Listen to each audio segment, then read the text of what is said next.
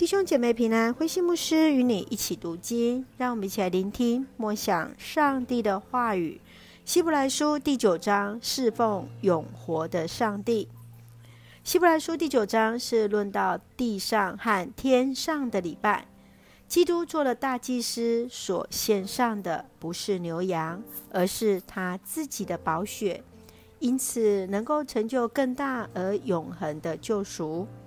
从第九章二十三节一直到第十章十八节，是论到基督的牺牲洁净了人的罪。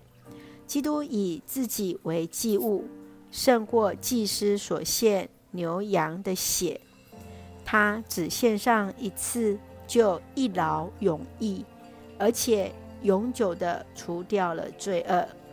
借着法律而献的祭物，不能达成完全的救赎。只能使人记起自己的罪。让我们一起来看这段经文与默想。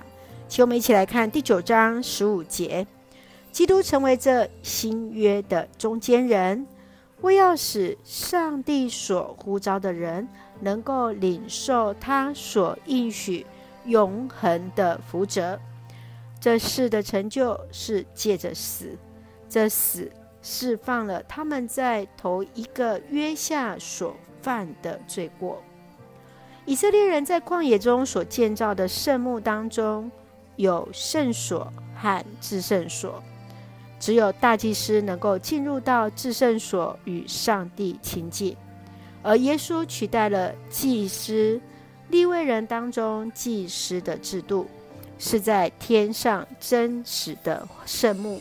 来做我们的大祭司，为我们流出宝血，洗净了我们的罪，成为人与上帝之间的中间人，使我们得享上帝的赦免与恩典。而今我们都是耶稣基督宝血所赎回的子民，得以来侍奉永活的上帝。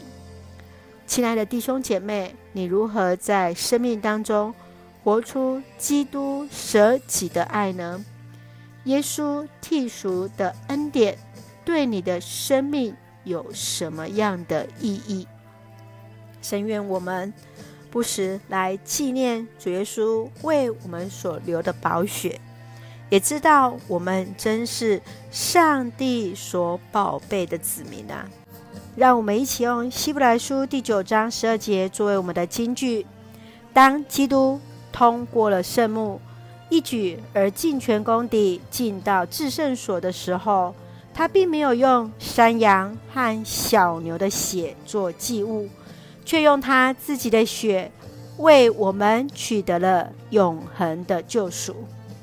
愿主来帮助我们，不时要纪念这样美善的恩典，一起用这段经文来祷告。亲爱的天父上帝，谢谢主赐给我们美好的一天，满有上帝的恩典与同在。求主帮助我们学习耶稣基督的样式，跟随主的脚步，重新与上帝与人恢复和好的关系，全心全意侍奉永活的上帝。愿主赐福所爱的家人身心灵健壮，恩待我们的国家台湾一切平安。使我们做上帝恩典的出口，感谢祷告是奉靠耶稣基督的圣名求，阿门。弟兄姐妹，愿上帝的平安与你同在，大家平安。